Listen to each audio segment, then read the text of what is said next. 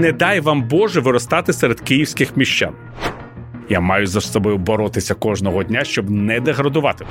Я не знав, як відмовити Єльцину. Ну просто не знав. Не треба порівнювати це з Польщею чи з Ізраїлем, це ще з чимось. Люди, які будували Польщу, завжди знали, що вони поляки. Вперше прийшла до влади байдужа більшість населення, яка тут є більшістю. Да и вообще мир там жестокий, у них нету вот того вот, чтобы как у нас сесть и в застолье все решить. Ви ж ви вже чуєте ці голоси. А якщо нам не вдасться, то прийде новий Путін, і все почнеться по новому колу. Привіт, мене звати Володимир Анфімов. Це інше інтерв'ю від студії подкастів Етік. Герой кожного випуску це особистість з унікальною історією, незвичним досвідом або набором знань. Ми говоримо про злети та падіння, перемоги та факапи, і найголовніші уроки, які зробили наших героїв тими, ким вони є зараз. І перш ніж представити нашого сьогоднішнього гостя, я хочу сказати спасибі всім тим, хто підтримує інше інтерв'ю на Патреоні. Зокрема, новим патронам Тані Рудаковій, Вадиму Романчуку, Олександру з Києва. Ну і звісно, слухачам, які з нами давно, особливо Ксенії Носуленко та Сергію Сіян. Друзі, ви неймовірні. Дякую за те, що ви є. Ну а всім, хто ще не з нами, пропоную приєднатися. На Патреоні на вас чекає ранній доступ до епізодів, запрошення до секретного чату патронів, бонусні фрагменти, які не увійшли до основного випуску, та навіть подкаст про подкаст, де я розповідаю про внутрішню кухню. Заходьте на patreon.com, шукайте інше інтерв'ю і приєднуйтеся. Наш гість сьогодні Віталій Портников людина, без якої важко уявити українську журналістику. Він стояв у самих її витоків і активно продовжує нею займатися сьогодні. А ще він той, кого сміливо можна назвати опініонмейкером. До його думки прислухається не тільки велика аудиторія, але вже й не одне покоління можновладців. Якщо чесно, мені було цікаво поговорити з Віталієм не стільки про політику, скільки про нього самого. Його погляди на широке коло політичних питань насправді без проблем можна дізнатися, почитавши його текст або переглянувши відео в інтернеті. А от про його життєву історію інформації зовсім мало. Готуючись до нашої розмови, я так і не знайшов інтерв'ю, в якому би Віталій розповідав, скажімо, про те, як зростав, кого вважає своїми вчителями, та завдяки чому або кому став тим, ким ми його знаємо сьогодні впливовим журналістом та публіцистом. Забігаючи наперед, скажу, що цю прогалину, як на мене, нам вдалося закрити. Але і тему політики стороною ми не обійшли. Зокрема, поговорили про те, коли, на його думку, відкриється величезне вікно можливостей для України, і що ми маємо зробити, аби не прогавити свій шанс. Ну а почали ми з теми Києва, міста, в якому і я, і наш сьогоднішній герой народилися. Я пам'ятаю Київ е, напевно інакшим ніж ви. Але я можу вам відразу сказати, що я ніколи не був е, у захопленні від атмосфери цього міста. Ніколи? Ніколи. І я завжди не уявляв собі, що мені доведеться тут довго жити, скажімо так. Саме тому я тут і не жив, саме тому я після школи з Києва поїхав, потім навчався в Москві, потім, потім в Москві жив кілька десятиріч. Я приїхав до Києва не як до Києва. Я повернувся до України, тому що мені було цікаво брати участь вже в українському розвитку, коли я побачив, що е, російські політичні процеси знаходяться в стані стагнації а Україна навпаки почала дуже серйозно розвиватися. Я зрозумів, що людям. Е, для яких я працюю, я все ж таки працював для української аудиторії. Вже ці процеси російські не є такими цікавими, щоб я щодня там сидів і про це uh розповідав. А на російському ринку я теж, звичайно, втратив будь-які позиції, тому що це вже був другий термін Путіна. Вже було після Майдану 2004 року, і Росія просто, м'яко кажучи, вона закривалася як е, сейф від чогось нового, від чогось живого. Все те, що я цінував в Москві, як мегаполіс, починало ставати мені непотрібним, якщо хочете. І тому я приїхав в Україну. Але Київ 70-х, 80-х років ще зберігав всі ознаки російського міщанського губернського міста в якому не було місця нічому новому, в якому була задушлива атмосфера. Mm. І я завжди собі казав не деградувати тут. Головна задача не деградувати тут. І, до речі, коли я повернувся до Києва, я теж коли повертався, я думаю, що я маю за собою боротися кожного дня, щоб не деградувати тут. Тому що я бачив, що відбувається із моїми колегами, з моїми друзями, які тут залишилися після школи, які звідси не виїхали. А деградація це це що в вашому це розумінні? нездатність приймати нове. І це величезна проблема, тому що ви розумієте, щось коли я зростав в Києві, я думав, боже, яке щастя, що сюди приїздять театральні колективи. Не московські. Ні, тому що з московськими театрами тоді теж був повний швах, якщо пам'ятаєте. А от, скажімо, колективи з Тбілісі, з Єревану, mm-hmm. там тоді був великий театр. Просто він, можливо, був не дуже сучасний, але залишався великим. Я бачив великих акторів, які ще виходили на київські сцени, які приїжджали там з Грузії чи з Вірменії, чи з Балтійських країн. Там теж був великий театр тоді. Угу. Це факт. І я зростав на прикладах цього театру. Тому що кінематограф в радянському союзі був дозований. Навіть ці західні фільми, які допускали на наші екрани, це було дозована річ. Тобто у радянської людини могла бути ілюзія, що її показують всі, я б сказав, е, принади світового мистецтва, але це була неправда. Ілюзія. Звичайно, а оскільки а я це знав, тому що я читав югославські газети з дитинства шкільних років, і я точно знав, як виглядає світова культура, на відміну від людей, серед яких я виростав. І я прекрасно розумів, що київська аудиторія, ось умовно кажучи, аудиторія, вибачаюсь. Київського театру російської драми імені Лесі Українки, яка не змінилася, до речі, за всі ці роки, що я живу, і вона нічого цього не знає, не сприймає. І в мене була завжди проблема, що мені, знаєте, серце болить на поганій театральній виставі. Тому я дуже розбірливий.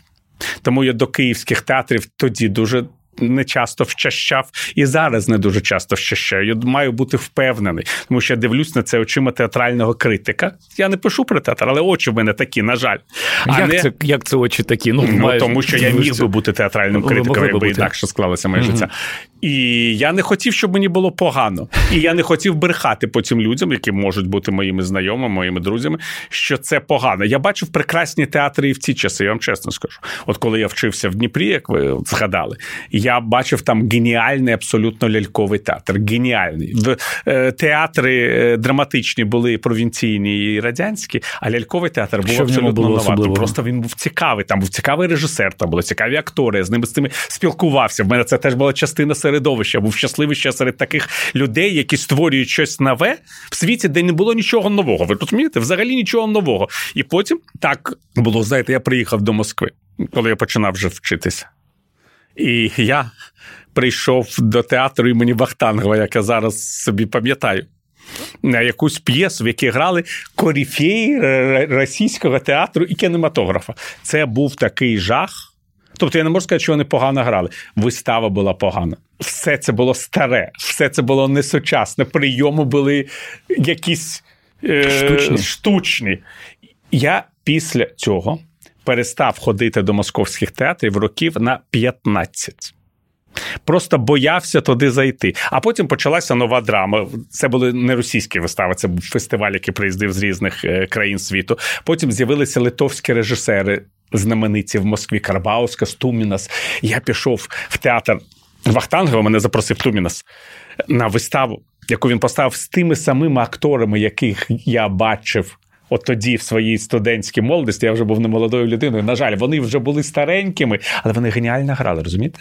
Хм. Ці самі люди. Я їх бачив, можна сказати, багать деяких перед смертю, але вони були прекрасними акторами театральними, просто не було режисури, не було е, атмосфери. Угу. Все те, що складає театр, не було нового, розумієте, все це помирало. І тут так було. І е, розумієте, не дай вам Боже виростати серед київських міщан. Це щастя, що в мене було прекрасне сімейне середовище. Інше це щастя, що я намагався інстинктивно виростати серед української інтелігенції. Також як ви яка... знаходили? Де ви де я знаходив українців в столиці Української так, РСР? Серйозно, де ми тут спілкувалися з сестрами Тельнюк, і вони казали, що ну це була проблема. Це була когорта людей. Ну я я якось знаходив цих людей. Я не можу сказати, що їх було багато в моєму житті, але вони були. Я намагався серед них е, бути.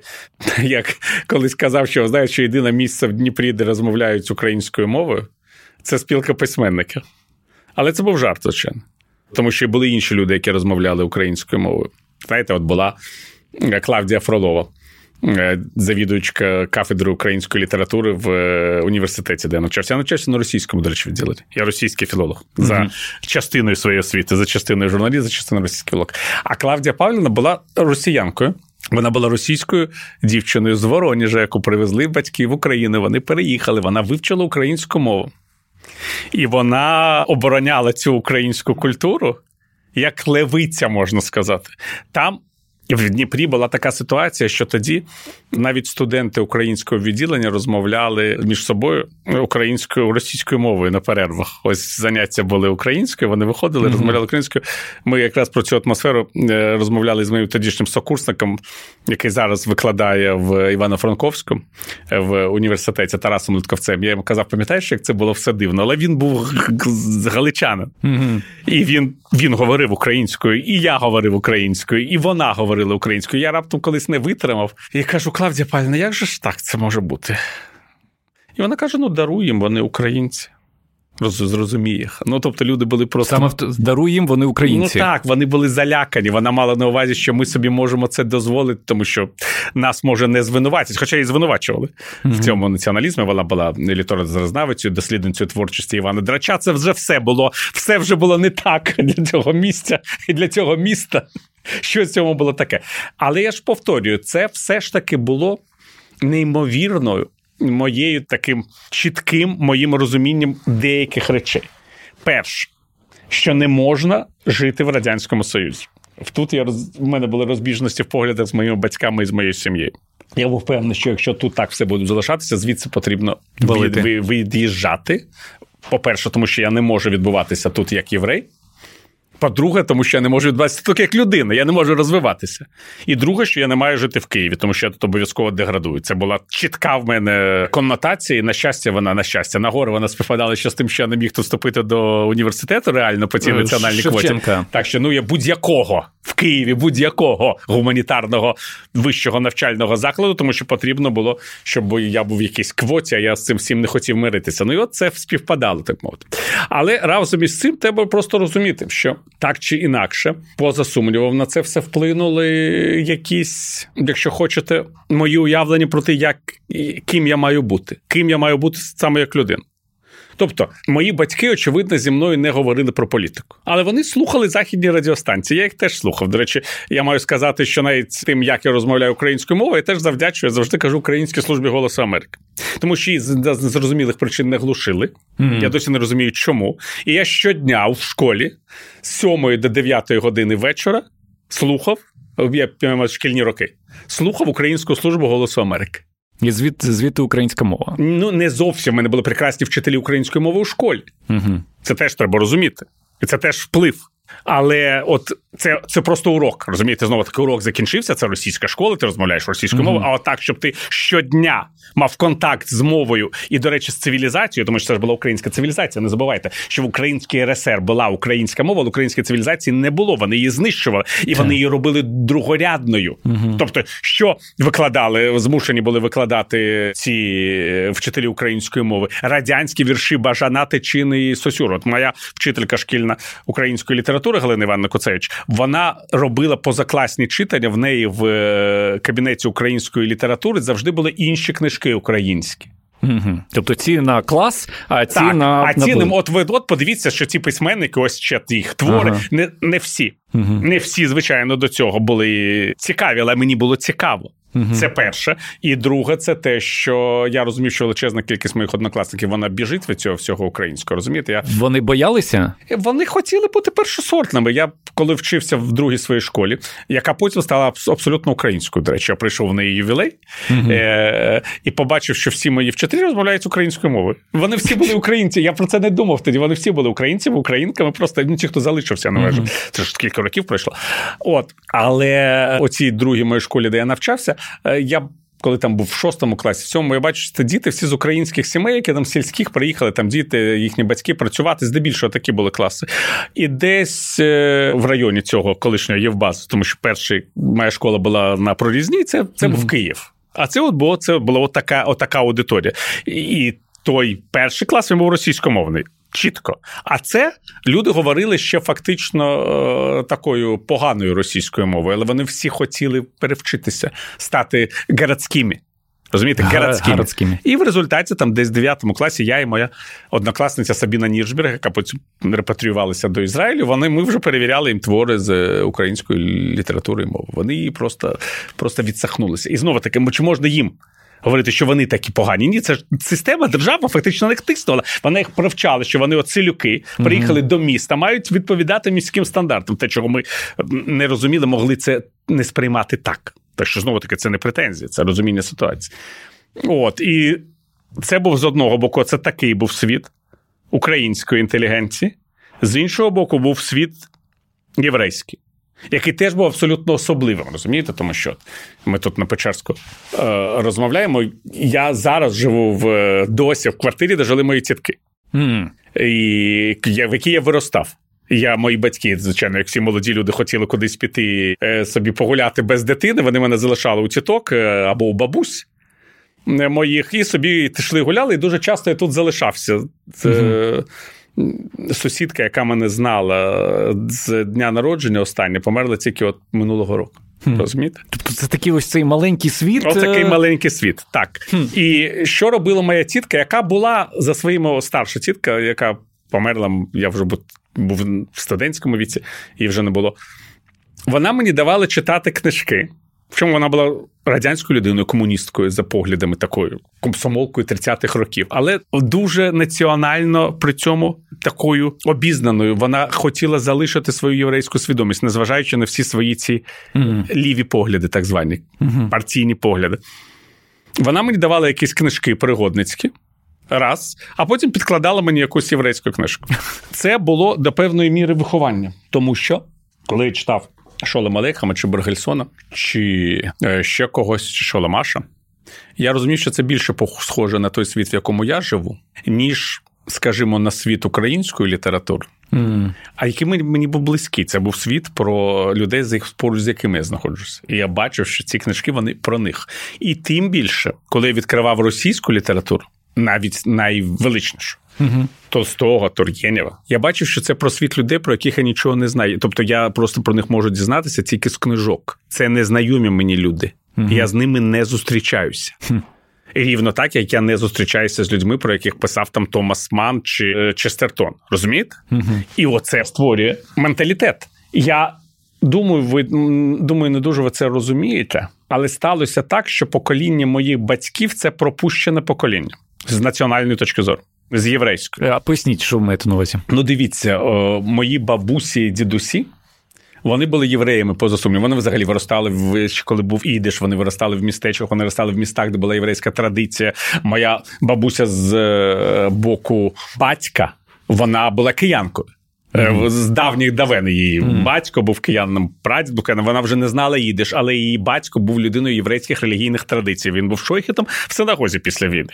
Це все така очевидна абсолютна річ. Тобто вона виростала в сім'ї, де всі пам'ятали, знали, що mm-hmm. вони євреї, і вона була єврейкою. Київською, але єврейкою. Такою я б сказав, як бувають варшавські пані, які єврейки, mm-hmm. з книжок я їх ніколи не бачив. Але свою бабусю бачив. Вона чітко розуміла, що вона єврейка, але е, поводилася як королева Великої Британії. Розумієте, це так е, якось співпадало. І я таких потім бачив таких варшавських панянок 90 е, років в Ізраїлі, які mm-hmm. приїхали до Ізраїлю ще до війни. І я зрозумів, звідки це все. Коли я приїхав перше до Петербургу, я раптом розумів, що моя бабуся завжди розмовляла російською мовою, так ніби вона з Петербургу. Mm. Ну, Тому що це був шик. Mm. До е, там не знаю, до війни Другої світової. А сім'я мами і бабуся, тобто моя її мама і її сестри, вони були з містечка на Черкащині, яке взагалі було давнім єврейським містечком з усіма всіми цими єврейськими традиціями, де розмовляли на їдиш, і вони між собою ще розмовляли на їдиш на моїх очах. Тобто, це були дві єврейські традиції. mm Але коли в них народилися діти. Це це були 40-ті, 30, мій батько народився 39-го року, мама 41-го. Взагалі жахливий час для народження, як ви розумієте, будь-якої дитини. Мама взагалі народилася в потязі в дорозі до на евакуацію, просто на станції залізничній. Е, так е, коли вони почали виростати, почалася боротьба з космополітами. Угу. антисемітизм державний. Вбили єврейських письменників, розстріляли, закрили єврейське видання, все це знищили фактично вони виростали в ситуації безнаціональні. Українці теж стосуються їхнього покоління, як ви пам'ятаєте. Ну так, воно дуже перегукується. Звичайно, в цей історія. час Сосюру е, цькували за те, що він написав Любіть Україну, це значить любіть радянську свою батьківщину. І от я завжди наводжу приклад, що Сосюру за ці рядки абсолютно радянські цькували в той час, коли по всіх е, репродукторах Радянського Союзу е, Лємішев співав пісню Росія, матушка, страна прекрасна, Совєтський край, моя земля. Тобто Росія може бути угу. моєю землею, а Україна ні. Не може. От це ж треба розуміти, що це не інтернаціоналізм якийсь, а це шовінізм чистої води був угу. в усіх його проявах. І от в цьому розумінні е, мої батьки вони себе політично відчували євреями.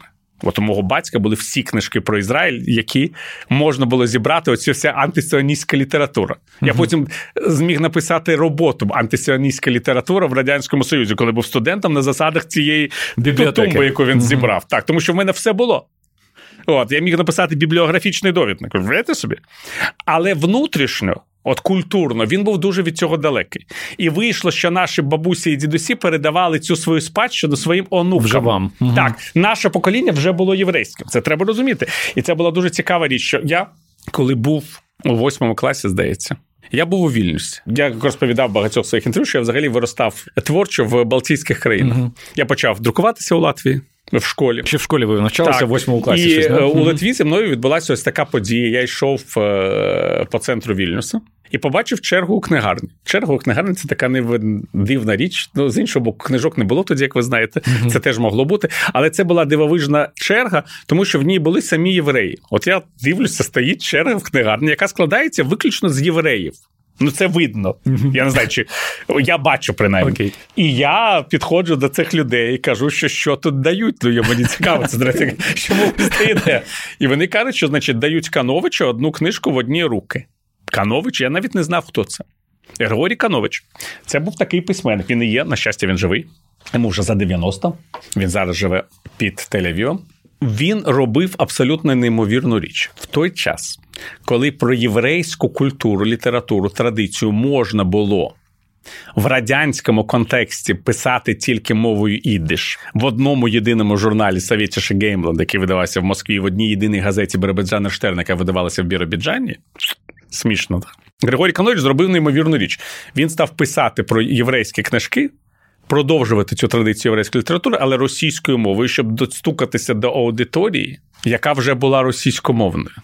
Угу. Це був до певної міри подвиг, тому що російською мовою про це не дозволяли писати. Хочеш писати не е, про євреїв, пиши на їдиш, хай тебе ніхто не читає, бо хай тебе перекладуть і. І знову ж таки. Десь... Угу. І потім і це були не радянські книжки.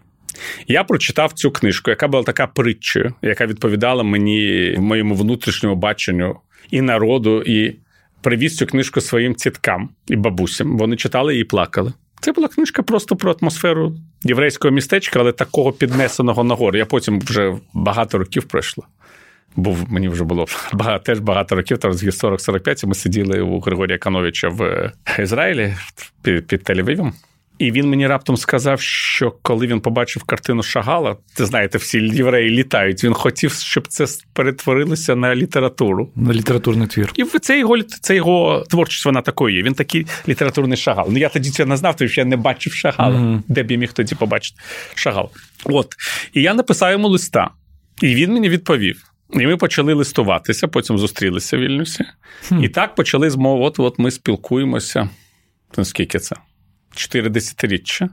Ну, тепер, на жаль, я от час від часу спілкуюся з його дружиною. Я кажу, він дуже літня людина. Я mm-hmm. просто з його дітьми вони ми теж намагаємося підтримувати контакт. І це для мене була серйозна школа, знаєте, моралі, національної свідомості і моралі водночас. От я не можу сказати, що в мене були якісь вчителі. Угу. Коли я говорю про журналістику, я взагалі кажу, що були люди, які мені там допомагали, якщо хочете так зробити те, що я хотів зробити, допомагали редакторські, але ці люди не навряд чи були моїми вчителями в цінносному, в цінносному розумінні. розумінні. А це була людина, яка була стала для мене вчителем в цінносному розумінні. Я завжди на це орієнтувався, на цей моральний імператив.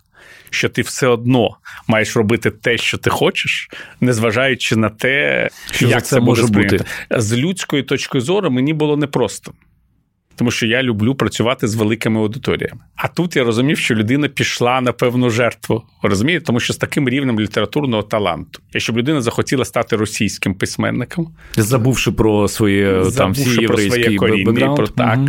Ведла, звичайно, була б видатним російським письменником. Тим більше мова була прекрасна російська, вона володіла мовою, причому треба розуміти, що людина вивчила мову. Тому що рідною мовою Григорія Коновича був вийдеш, він міг би писати на їдеш, звичайно. І, і, і другою мовою була литовська мова. Бо він mm-hmm. виростав в країні, де литовською мовою розмовляв. Він народився ще в довоєнній Литві. Mm-hmm. А потім це була третя мова, яку він опанував і став письменником, письменником, якого зараз перекладають всіма європейськими мовами, який став улюбленим письменником для багатьох там відомих інтелектуалів там в Німеччині, в е, Великій Британії отримує там престижні премії. Зараз його на щастя відкривають в Ізраїлі. Мені дуже смішно, що я кажу, бачите, фактично для того, щоб цю людину про цю людину дізналися євреї в такому широкому сенсі слова, mm-hmm. потрібно було, щоб хтось переклав на єврит. Ну це такі, я б сказав, е, парадокси нашої національної цивілізації. Але це для мене був урок. Що, по-перше, від себе не можна відмовлятися. По-друге, що не можна йти на моральні компроміси заради успіху. І я це все, я б сказав, тоді до певної міри вивчав. І знову таки, це ще урок самостійних цивілізаційних світів. Я то зрозумів, що єврейський світ є самостійним цивілізаційним світом, і це мені допомагало розуміти і український цивілізаційний світ як самостійний Е, цивілізаційний світ. Це теж треба е, усвідомлювати. Ну і з часом все ж таки з'являлися люди, які мене підтримали в е, своєму у цьому бажанні робити щось саме в українській цивілізації. Це теж відбувалося не відразу. От це теж треба розуміти. От коли я навчався в школі, що я думав? От я вам казав, mm що я думав, що звідси треба виїжджати, але так. я точно розумів, що я не можу звідси виїхати. І Ви казали, взагалі. що з батьками розходилися. Батьки цього ніколи не хотіли. На цьому. І батько досі вважає, що він правильний вибір зробив, тому що він був укорінений в Україні. Для нього це було важливо. Для нього це mm розумієте, коли я вважав, що у нас є вітчизна, як Ізраїль і батьківщина, так. як Україна. Для мого батька це все було єдине. mm В нього не було знову таки цього розподілу. Ми в цьому плані дуже різні люди. От ми обидва, скажімо так, були в Ізраїлі. Я переконався в правильності своєї позиції, а він переконався в правильності своєї. Тобто, це не змінило нічого ніколи. Я залишився людиною, яка живе в цих двох світах. Він залишився людиною, яка живе в одному світі, і співчуттям до другого. У нього є співчуття. В мене є ностальгія, яка буде завжди зі мною очевидно, що якщо б я жив би в Ізраїлі, в мене завжди була б ностальгія за Україною. Така ж сильна. Я це теж прекрасно усвідомлю. Тому що там би не розмовляли українською мовою. Там не було б того, що для мене є дуже важливим. Тобто, частина мене все одно вривалася сюди, як частина мене завжди рветься туди. Все mm моє життя. Я завжди собі цьому даю звіт. Але я думав, що я буду займатися все ж таки, скажімо так, збереженням єврейської культури, якщо я живу тут. Угу. Я почав писати також різним людям, які займалися, опікувалися єврейською культурою, намагалися щось робити літературознавцям, е, які співробітничали в також в єврейських виданнях радянських, радитися з ними. Я завжди кажу: є людина, яка прожила те життя, яке я міг би прожити. Навіть цю людину, знаєте, от як є фільм Кишльовського Два життя Вероніки К. Ага. Ну, умовно кажучи, ось дві Вероніки. Так і і взагалі два виміри життя. От є людина, яка, до речі, була першим е, редактором моєї першої публікації в Savage Game. Ну, я там друкувався, uh писав там статті, текст перший е, такий на єврейську тему, коли ще був студентом університету в Дніпрі. І це Велф Чернін. uh Єврейський поет, професор, який пише на їдиш, який перекладач української поезії, і його переклали українською мовою його верлібри, е, яке написане на їдиш. Він почав працювати в Game над молодою людиною, потім переїхав до Ізраїлю, продовжує займатися все життя єврейською культурою. Угу. Став професором, тобто, по тобто він фактично прожив те життя. Ну, я маю професійно, mm можливо, особисто в мене було б інше життя, яке я для себе тоді запрограмував. Mm. Я вважав, що моє життя швидше за все буде таким що я маю служити культурі свого народу і взагалі своєму народу в умовах, коли все це знищується і маргіналізується. Я багато вже я тоді писав. Я зробив цілий цикл статей про українських літераторів єврейського походження, Дебірабіджан Штерн. Я вигадував різні проекти такі для себе. Але тут почалися реальні зміни в Радянському Союзі. І я не те, я навіть не можу вам сказати, що я змінами захопився, чи що я дуже зрозумів, що ой, тепер я буду займатися журналістикою, бо я не хотів в дитинстві займатися журналістикою. Я вважав, що я буду займатися політінформаціями такими. Політінформацією? Якщо, ну, якщо я стану журналістом радянським, а, чим ну вони да. займалися?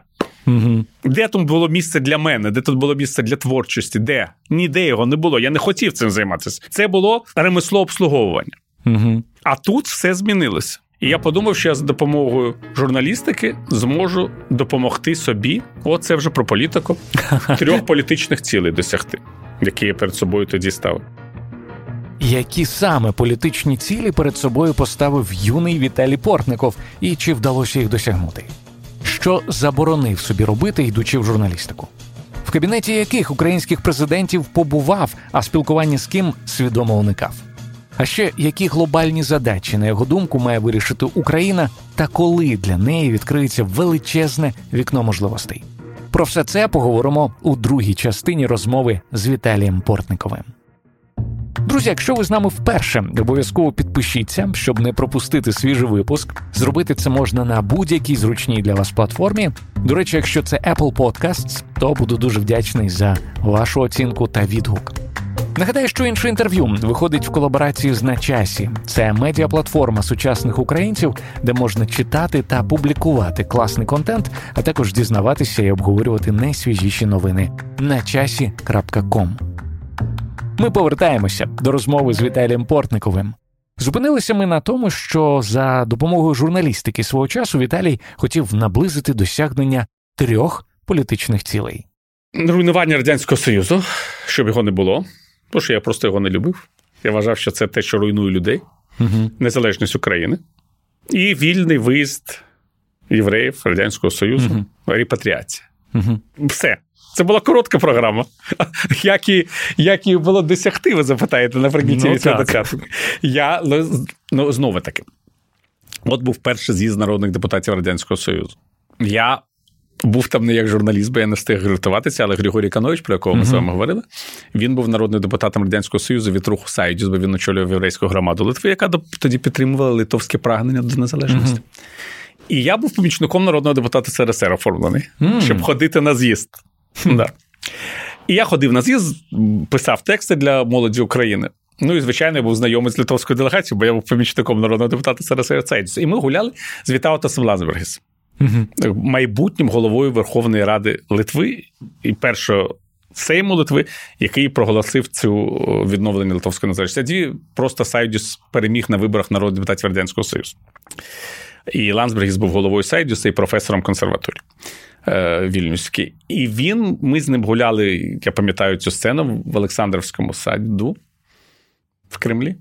І він мені розповідав про те, що якщо Сайодіс переможе на виборах до парламенту Литви, а й ми не сумнівалися в цій перемозі, mm-hmm. він відновить незалежність Литви. І я йому кажу, значить, з таким дитячою самовпевненістю, що професор, для того, щоб Литва стала незалежною, потрібно не тільки проголосити незалежність Литви, але й розвалити Радянський Союз. І Лансберг теж з притаманною йому впевненістю в собі.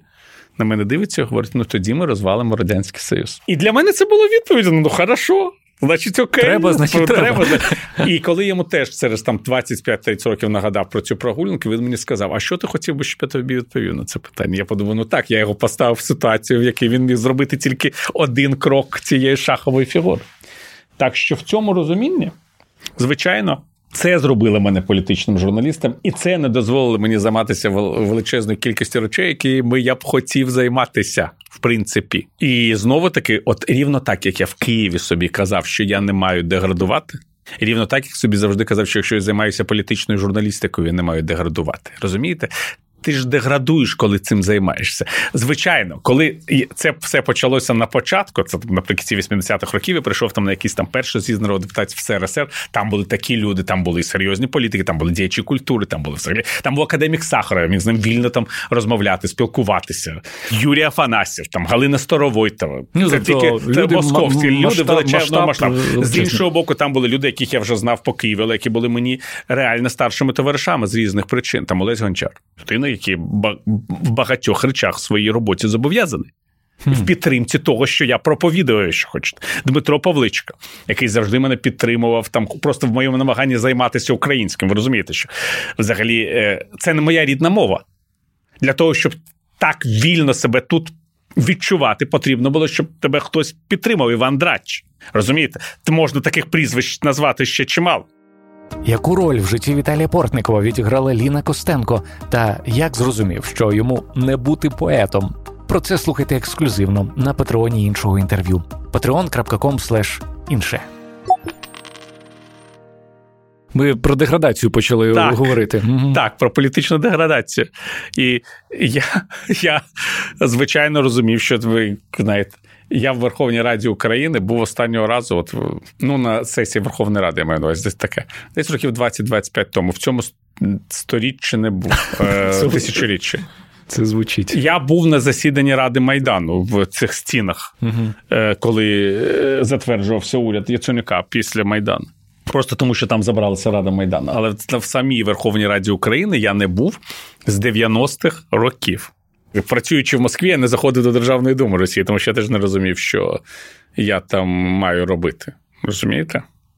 Там теж нічого вже не було. І там не було людей, які були мені цікавими. От. Тобто, це закінчилося. І я зрозумів, що це взагалі, якщо ти тепер займаєшся політикою, ти точно не маєш контактувати з людьми, які є е, інструментами в чиїхось руках, а не самостійними гравцями. Люди, які є цікавими, вони я можу з ними зустрітися поза парламенту, умовно кажучи, поза їхнім депутатством чи чимось ще. Точно так я собі колись дав слово, що після того, як Леонід Куч переміг на виборах президентських, що я ніколи не зайду до кабінету президента України. Якщо в ньому буде знаходитися людина, яка не має ніякого відношення до української державності. Тобто зараз би ви не зайшли? Я був е, в кабінеті Віктора Ющенка, я був в кабінеті Петра Порошенка. Звичайно, зараз би я не зайшов. Як я ніколи не був в кабінеті Віктора Януковича і ніколи не був в кабінеті Леоніда Кучма. З Леонідом Кучмом у мене нормальні особисті стосунки. І коли він мене якось запитав, ми зустрілися десь на якомусь саміті українсько-російському. Він був, я приїжджав там висвітлювати саміт, він мене запитав, чому він мене не бачить. Бо я був першим журналістом, який у нього брав інтерв'ю як прем'єр-міністра України. Я йому чесно сказав, що я дав собі слово, Леонід Данілович. Підете на пенсію, поговоримо. Чому я мав себе його обманювати? Це була публічна обіцянка. Так що. Ви сказали, що була така програма у вас, е, і, власне, ви її досягли. Це Радянський Союз розвалився. На щастя. На щастя, українська незалежність відбулася. На ну, принаймні, угу. очевидно. Да. да. І знову ж таки, можливість євреї, євреї... виїхали, була да. велика алія. Я, яка з'явилася потім мотивація продовжувати займатися тим, чим ви займалися? Ну, ви ж коли народжуєте дитину, ви ж її не, не виставляєте на вулицю в колясці і кажете, я її вже народив, та що вона мені потрібна. Це мені здається логічно. Погодьтеся. Так що, коли е, українська незалежність була проголошена, мені стало зрозуміло, що в тих умовах, тим більше коли вона була проголошена, що в цих умовах потрібно е, будувати цю державу настільки, наскільки я зможу, тим більше ви розумієте, нічого не було в нашій професії. Не було міжнародної журналістики, я нею займався тоді. Не було взагалі погляду на світ е, Україну потрібно було і потрібно і зараз виводити з цієї провінційності. Було безліч роботи. Звичайно, Звичайно, в цьому є криза молодої людини. Я не буду це приховувати. Мені взагалі було 24 роки, правильно, коли е, українська незалежність була досягнута. В мене було багато криз. Таких перша криза була, що я думав, що от я буду займатися журналістикою, коли мені було там 20-21 рік, так, коли почалася перебудова, 21-22 роки приблизно. І от треба ж досягати якихось висот в професії. А десь в 1991 році я їх вже практично досяг. Вже я там, принаймні, там 25 років був один з найбільш відомих там і російських, тому що я тоді писав в независимій газеті, а це була найпопулярніша газета в Москві, і в українській журналістиці. Я дебютував на телебаченні, до речі, на російському вперше. Потім. На російському на російському, так як це не дивно звучить. Я Це можу навіть десь в Ютубі подивитися, це смішно так виглядає зараз. Дуже комічно. Це була програма Хроніка національної політики. Борис Миколаєвич Попросив, щоб я зробив цю програму, тому що він вважав, що немає от е, на тому телебаченні, яке він створив. Угу. Єльцин. Я, я, да, да, да, я е, е, От такої програми, яка розповідала про російські республіки. Я займався російськими національними питаннями угу. в независимій газеті. Я став вести не дуже хотів, але ну слухайте, що мається хотів, я не хотів, бо я не знав, як відмовити е, Єльцину. Ну просто не знав. Е, чесно, багато хто не знав цього тоді, як це зробити. Так що я був не одинокий. О, от, І ну, мені було цікаво. Це ж, знаєте, тоді мені здавалося, що можна створити якусь багатонаціональну державу. Угу. І я міг, е, як я думав, своїми текстами, своїми репортажами на телебачення це впливати. Ну це теж це були ілюзії, але тим не менше, я там тоді вже так, вже була телевізійна програма. Я, У мене була рубрика в телевізійній програмі, яка виходила на першому каналі радянського телебачення, яке там телебачення радянського звуку, стало російським телебаченням. Це одно був це був перший канал для всіх ще так. багато років. І не тільки в Росії. Ну, і насправді, звичайно, і тут ми тут його дивилися. О, звісно. І, угу. значить, і це було так. І з іншого боку, я тут був достатньо популярний, тому що я писав багато резонансних текстів для українських е, видань. Молодь України тоді мала мільйонний тираж. І от от подивіться, ви досягли всього, чого ви хотіли.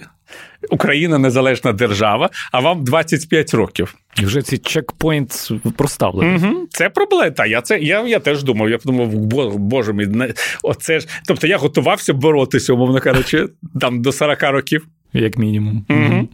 І здобувати якихось висот в професії. Ну, і я от собі сказав, ну треба буде далі. Значить, що ти маєш робити? Маєш розвиватися.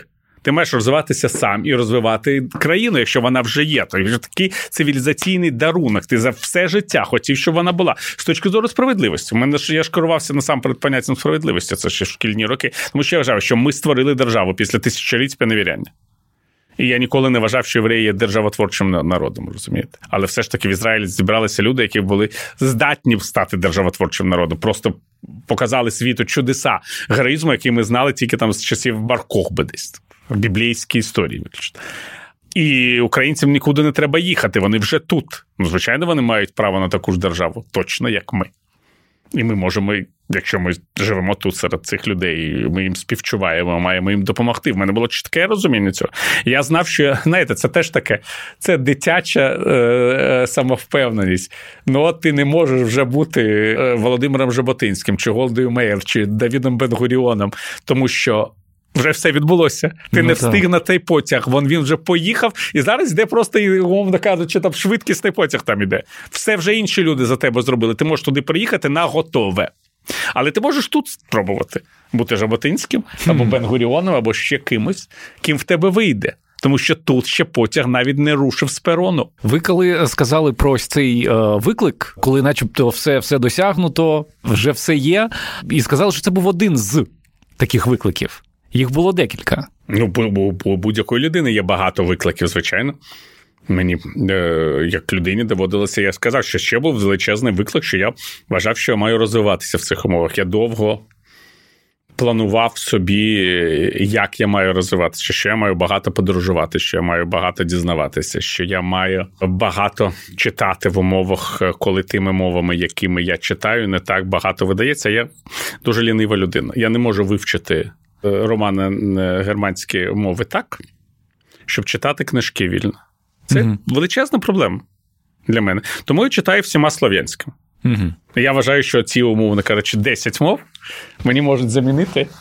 В літературному сенсі. Так. Газету я можу прочитати англійською, але ж життя складається не з газет, не з Financial Times, не з Economist, розумієте, життя mm-hmm. складається з книжок. Причому з вчасного їхнього прочитання.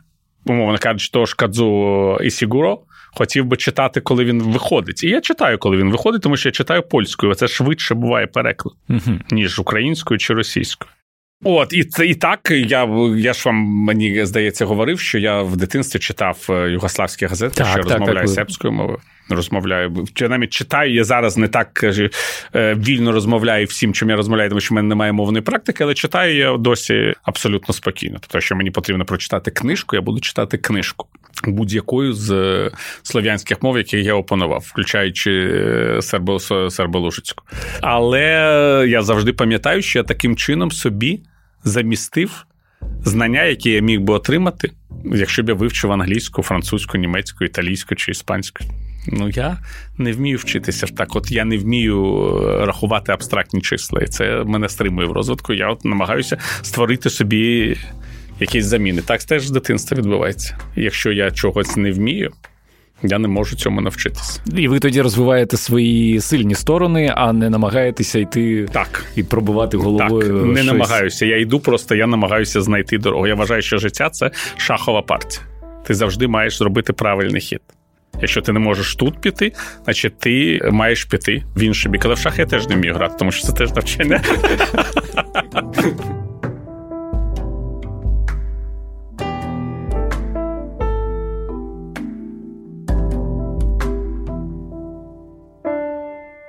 Вас коли запитали, ви вірите щось, а ви кажете, це не про віру, це про розрахунок.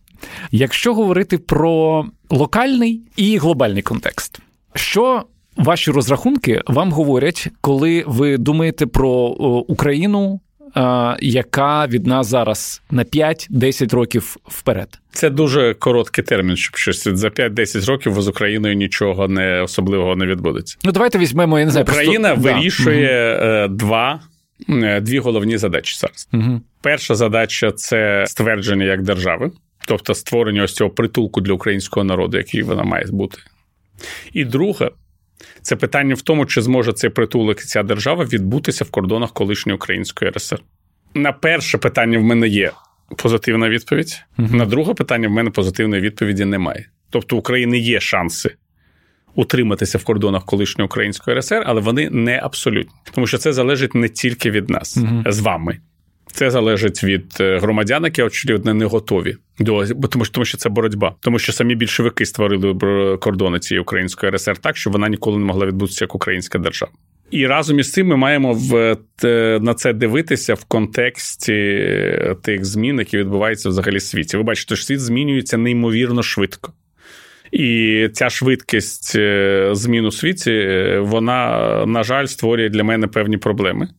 Е, тому що я б хотів би, щоб мені було зараз десь 23-24 роки. Тому що я вважаю, що людина в моєму віці може правильно прорахувати тенденції, але може помилитися з часом.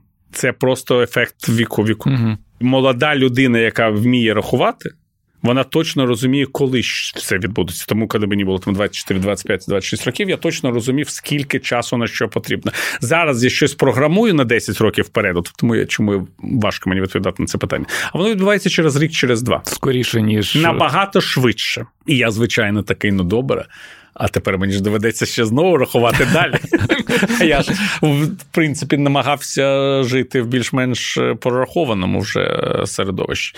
Так що я прекрасно розумію, що світ е, з точки зору технологічної і цивілізаційної вже через 5-10 років буде абсолютно іншим, ніж зараз. Ви бачите, що зараз відбувається ціла низка революцій технологічних і пов'язаних, скажімо, з пандемією, от РНК революція. Ми ж не знаємо, які результати вона в результаті uh-huh. принесе. Вона величезні результати будуть в медицині. І технологічні революції ми бачимо, що дуже швидко рухаємося до реальності штучного інтелекту. Так, і мета Всесвіт, який нещодавно нам е, презентував. Але разом із цим, де ми знаходимося як е, цивілізація, ми знаходимося на околиці цього умовного мета Всесвіту. І разом із цим далі за нами починається світ, який готовий технологічно це все випромінювати, але але жити в інших цінностях. Угу. І у нас є такий непростий вибір. Тому що по нас кордон цей цінність не проходить. Не, Не по кордону України, а по нас самих, по суті. Ось кордон цивілізації, він знаходиться в самій Україні. Тому я завжди кажу, такого експерименту, це навіть не політичний, це цивілізаційний експеримент, по будівництву держави не було ніколи. Не треба порівнювати це з Польщею чи з е, Ізраїлем, це ще з чимось. Люди, які будували Польщу, завжди знали, що вони поляки. У них різні погляди були. Одні були праві, одні ліві. Тут поляками були. Навіть польські євреї там в 30-ті роки були частиною польської цивілізації більше, ніж е, величезна кількість етнічних українців на українських землях. Про Ізраїль вже не кажу, це була селекція державотворча. А тут розумієте, є велика частина людей, які мають українську ментальність е, цивілізаційну. Я зараз не кажу про державу. Є велика кількість людей, які мають російську ментальність, державотворчу, по суті. Угу. І є люди, яким абсолютно байдуже, які взагалі не розуміють, про що йде мова. Люди без ідентичності. Якщо у відсотках, це як би ви характеризували? Кого більше? Ну, у відсотках важко сказати. Людей, скажімо так, пасіонарно національних десь відсотків 30 людей, які відчувають себе українцями, але немає це для багатьох яких це немає якогось першорядного значення, десь 50, 52, 53, за 50% це mm-hmm. видно по виборах 19 років людей, які є частиною російського світу, десь це відсотків 15, 10-15, їх раніше було більше, але я кажу про неокуповану частину країни. Ну і от ще там 30% е, це люди, які не визначилися, але вони легко блокуються з цією українською частиною, для якої це не має ніякого значення, яка може бути там україномовною, яка завгодна, але яка не бачить цьому цінності. Угу. І вони легко таким чином блокуються ці дві групи аудиторії з російською частиною, тому що там теж не держава головне. Очевидно, е, не ця держава, головне, скажімо так. uh І тоді, от ми, до речі, зараз живемо з вами вперше, коли ця байдужість панує тому що до 19-го року між собою змінювалися при владі прихильники різного бачення української державності. Прихильники українського бачення змінювалися прихильниками тих, хто вважав, що Україна має бути частиною російської політичної цивілізації. Угу. Ну очевидно, що це відмінність між Кравчуком і Кучмою, так. між Кучмою і Ющенка, між Ющенком і Януковичем і між Януковичем і Порошенком. Вперше прийшла до влади байдужа більшість населення. Яка тут є більшість? Загалом, от блок цей. І от важливо буде зрозуміти, що буде після цього. Так, так тому що. Ви якось е, висловили думку, що. На... Але це політик, про яку ви не хотіли говорити. Так, ну але вона вона повсюди, як ви правильно сказали.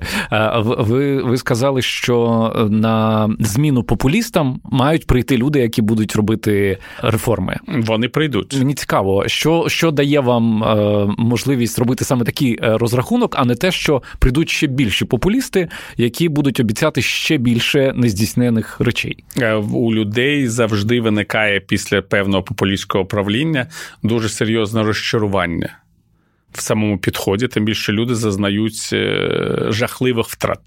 І ці втрати будуть. Вони неминучі.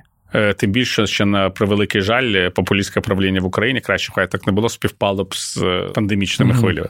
І тоді з'являється запит на професіоналізм. В цьому немає нічого особливого для так всюди відбувається. Питання просто скі. Я не кажу, що після цих популістів не прийдуть інші. Просто це в будь-якому разі процес, який закінчується. Він має закінчення, тому що популісти нічого не будують. Угу. Вони тільки імітують. Імітація завжди закінчиться тим, що у суспільства з'являється запит на більш професійне. Я не виключаю, що після байдужих популістів прийдуть проукраїнські популісти. Це можливо. Угу. Але професіоналізм все одно виграє. Питання в тому, в якій він буде обгорці на момент своєї перемоги. І коли це станеться. І коли це станеться, звичайно. Краще, щоб це сталося швидше, але це не обов'язково. Тому що, е, ви розумієте, ми теж маємо реально дивитися на український потенціал. Політики дуже люблять людям розповідати різні там байки. Це практично таке намагання, знаєте, яке завжди робиться, коли просто дитині починаєш розповідати, що вона така геніальна, що вона ось може там стати чемпіоном світу з легкої атлетики, яких тільки побіжить. І дитина все щиро вірить, угу. коли немає серйозної розмови про те, що ти реально, чого ти реально можеш досягти, мій любий або моя люба. Ну, а потім гірко плачуть, коли mm-hmm. зіштовхуються з реальністю. І от і ми маємо жити в реальності. Ми маємо розуміти, що ми не центр світу, що максимум, чого ми можемо досягти політично, це стати околицею на сьогоднішній день західної цивілізації, якщо у нас буде можливість скористатися тим геополітичним шансом, який випаде, коли Росія почне змінюватися сама. Тобто, от ви кажете, що буде в найближчі 10, 5, 10, 15 років. Я вам скажу, що буде. Росія почне стрімко змінюватися після Путіна. Почнеться депутінізація. Hmm. Росія почне нагадувати себе 90-х років політично. І отут, в принципі, ми ж пам'ятаємо, що зробили наші сусіди, коли була Єльцинська Росія. Вони дистанціювалися від неї на таку відстань, яку тільки можна було собі обрати. Всі. Угу. І ті, хто симпатизував, і ті, хто не симпатизував, обрали собі запобіжники НАТО, Євросоюз, всі. І на момент, коли Росія повернулася до своєї сутності, Ведмежує. вони вже були за кордоном її можливостей. Угу. А ми весь час хотіли, щоб у нас дешевий газ звідти був. І взагалі, братські народи, все це ми знаємо. Так от за 10-15 років у нас знову з'явиться шанс. Це вікно можливостей для України. Так. Про це всі про це говорять. До речі, майже вголос говорять. Ось як казала колишня президентка Естонії Керсті Калюлайт. У вас з'явиться вікно важливості. Ви маєте бути готовими. Ми готові зараз ні.